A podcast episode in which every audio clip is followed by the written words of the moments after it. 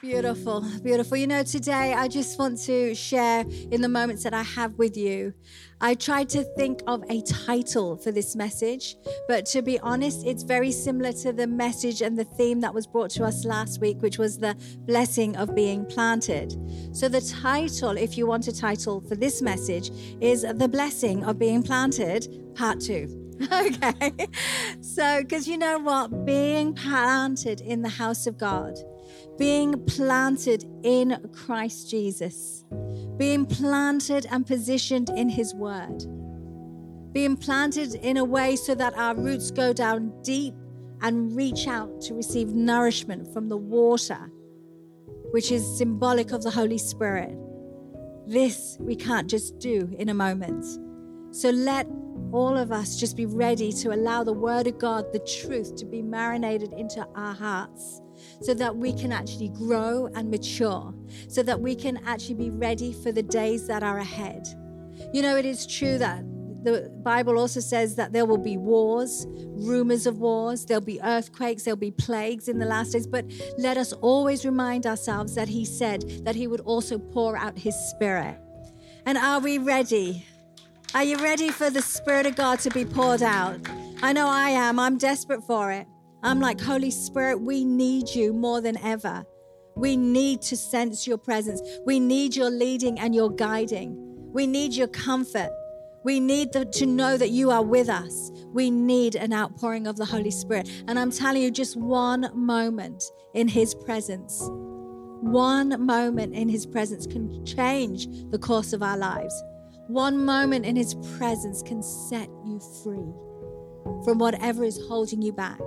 And that is the power of being planted.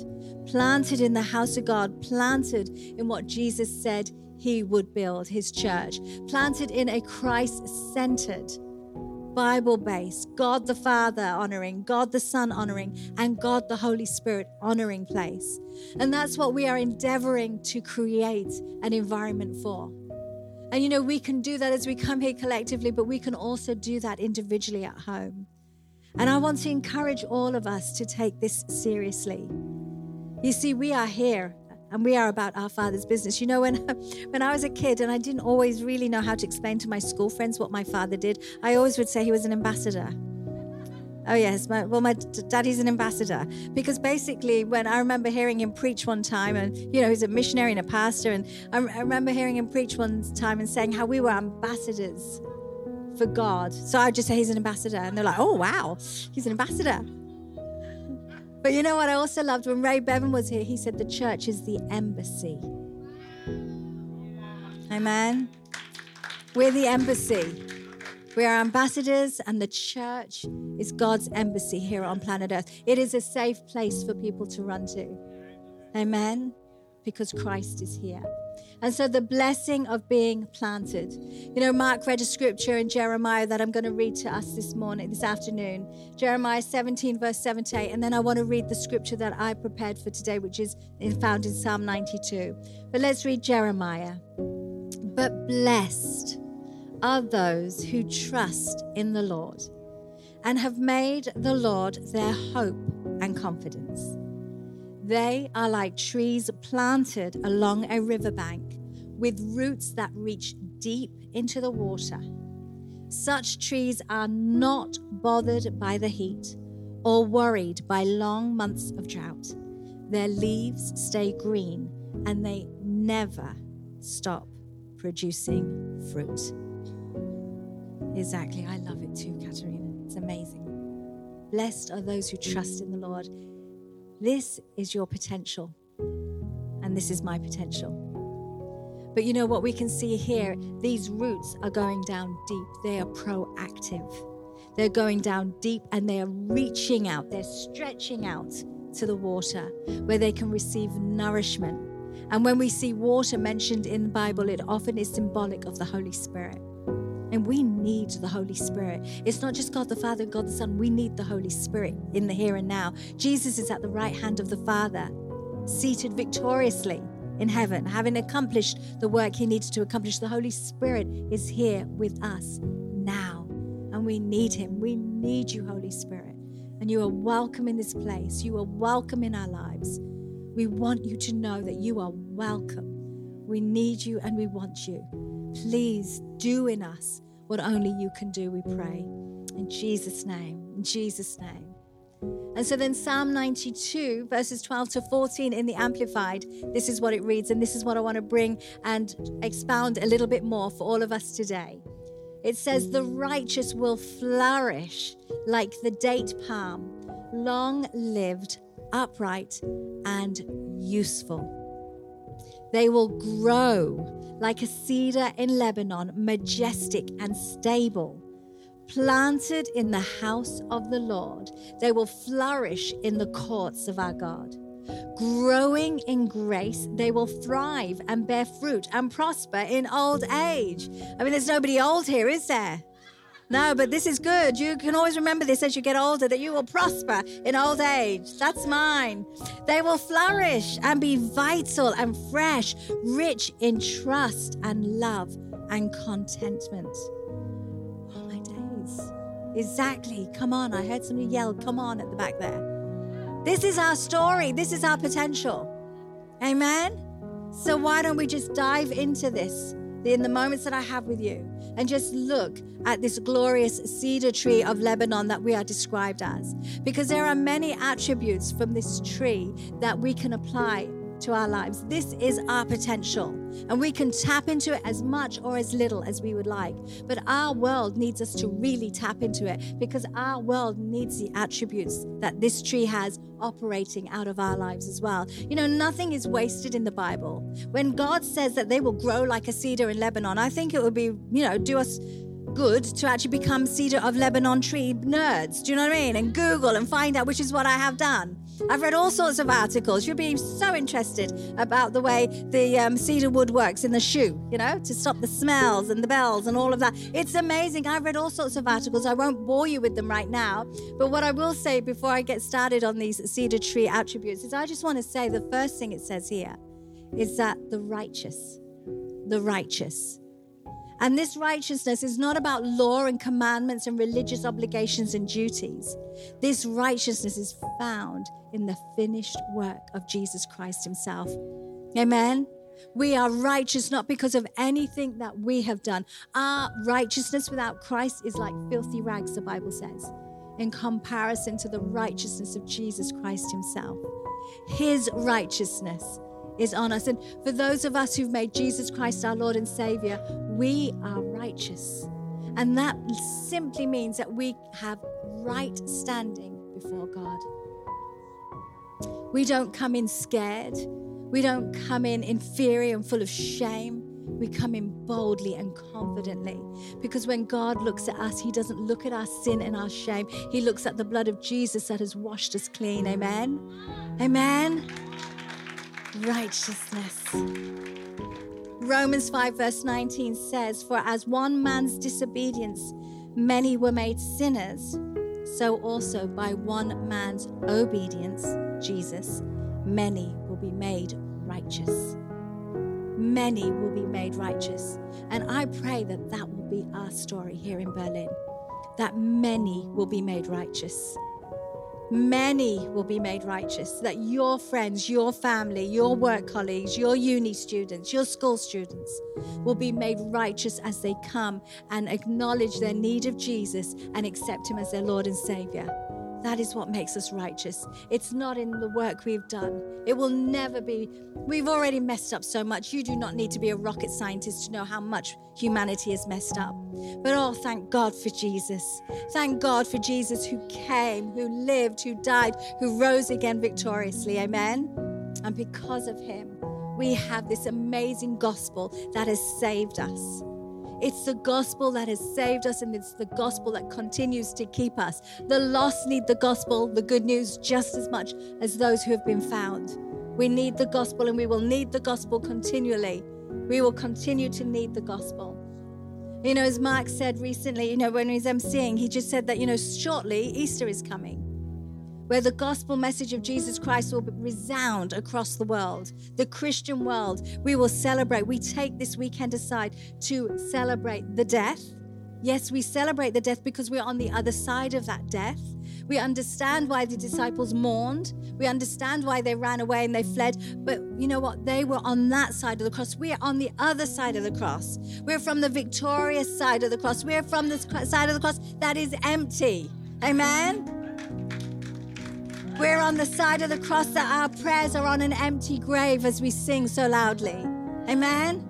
That's the side of the cross. That's why we celebrate it. Because if Jesus hadn't come, goodness knows what would be going on on planet Earth right now. At least there is a remnant of people that know him on the planet Earth. And there's always been a remnant of people. There has always been a remnant of people. I pray to God that we will be that remnant of people, that will be that, that one true focus on Jesus, the Son of God. Amen? The Savior of the world, the Messiah.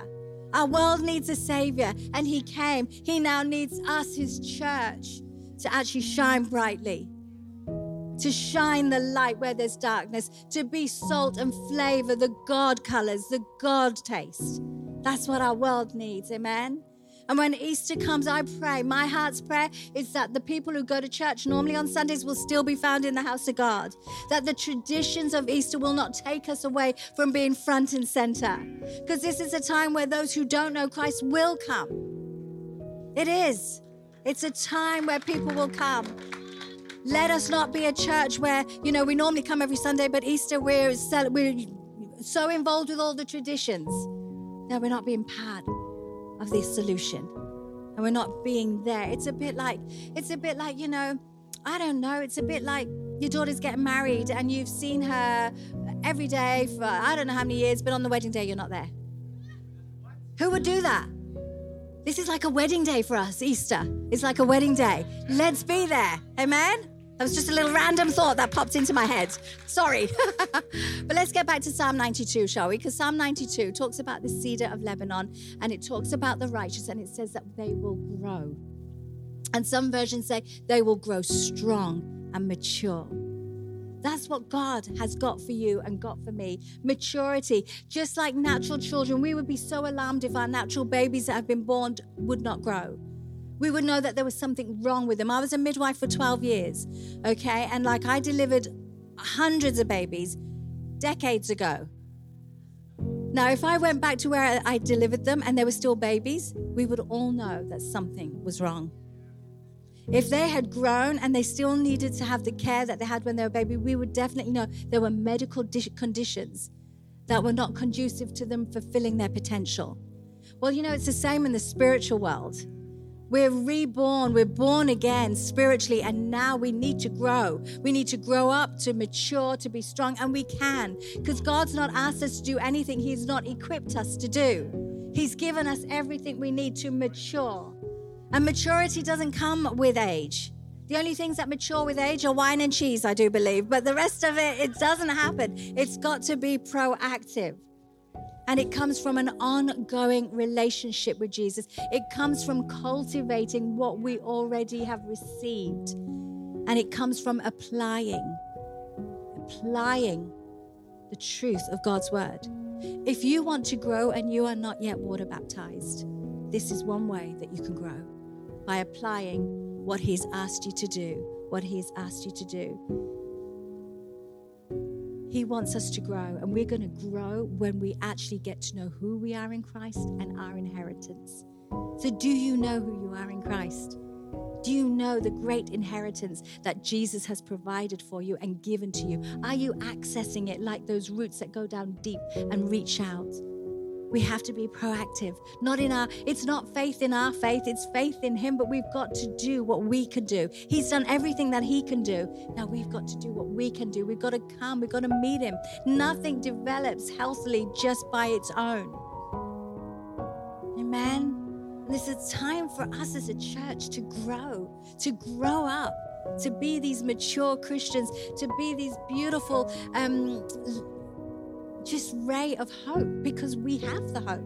Amen. And if you're a new Christian here, we've got community groups that you can come and you can actually start to learn about who you are in Christ. If you're a new person here and you want to come closer to the values and the vision of the house, we've got community groups for you. And if you're just a normal, you know, community group, we've got the message notes for you.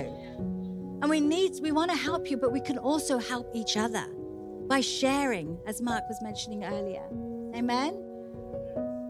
So, these attributes for this beautiful cedar tree, there's actually seven of them. Now, I'm going to list the seven, but I'm only going to share on three. Is that okay? Who would like to know about the cedar tree? Oh, all these hands waving. Well, let me tell you. All right, so the cedar tree of Lebanon is evergreen, which means it's constantly green in season, out season, and it never loses its flowers, its leaves. So it's evergreen and it's able to be evergreen because, you know, you and I can have lives like that because we've got God who's the God of all seasons, who never changes. He's the same yesterday, today, and forever.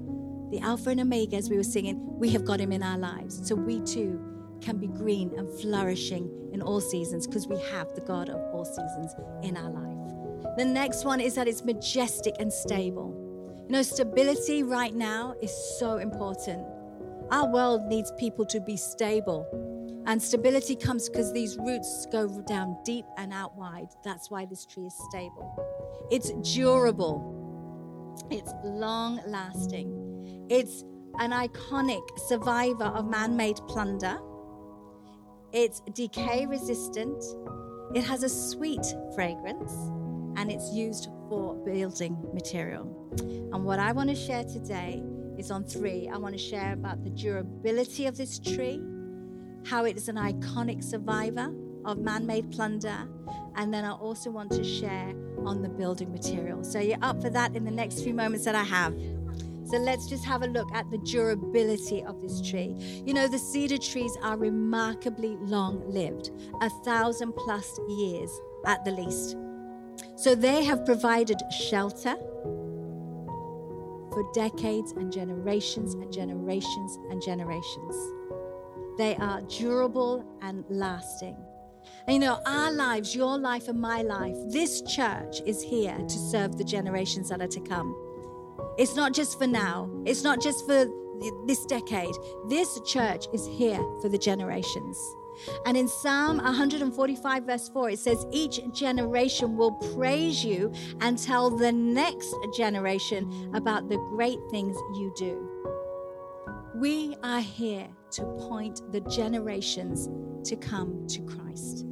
And you know, for us as a church on a Friday at 10 o'clock, there's a group of us girls, and actually, Alberto joined us last time. Good on you, Alberto. And we pray for the next generation, and we full on go for it, don't we, Alberto? I mean, seriously, we pray. There's there is a rolling up the sleeves. Do not mess with us. We are praying for the next generation, and we pray diligently for the next generation, because you know what? The they're, they're our future. They are our future, and I think we need to seriously consider what is going to happen to our next generation. And what part do we have to play today for not only our future, but for the future collectively of humankind? Amen? For many of you here that know me, you will know that 120 plus years ago, my great grandfather was led to Christ through German missionaries. They left Germany, they went to India and led my great grandfather to Christ. And now, all these generations later, all four, myself and my three siblings today in Europe, are in the house of God serving in different capacities. Through one decision that one great grandfather made. The decisions that you and I make today are going to impact the generations to come. How do we want them to be impacted?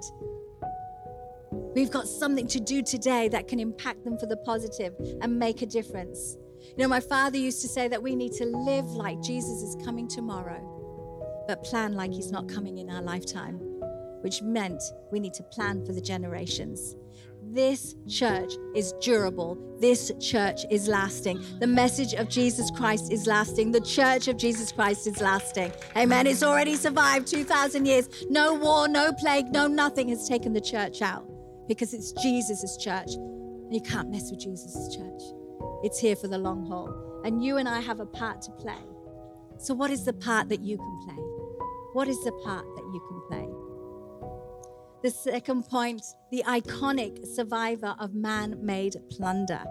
So, oh my gosh, the iconic survivors of man made plunder. And you know, the definition of plunder means to steal goods from a place or person, typically using force and in a time of war or civil unrest. And you know, we can see very clearly in front of our eyes right now the war in the Ukraine and the plunder that is going on. And many who have found their, their, themselves in our home here in Berlin with us, they have lost. They've lost their homeland. They've left loved ones behind. But you, right now, what is it that you have lost? What has been uh, stolen from you? Maybe it's your peace, your joy, your hope. No, for some, it's actually trust. For some, it's sleep. This week, we've prayed for some people who just need to be able to sleep. Well, can I tell you that we're not just mere survivors of man made plunder? The Bible tells us because of Jesus that we are more than overcomers. We are more than overcomers. We're not just, you know, surviving. No, we are more than overcomers.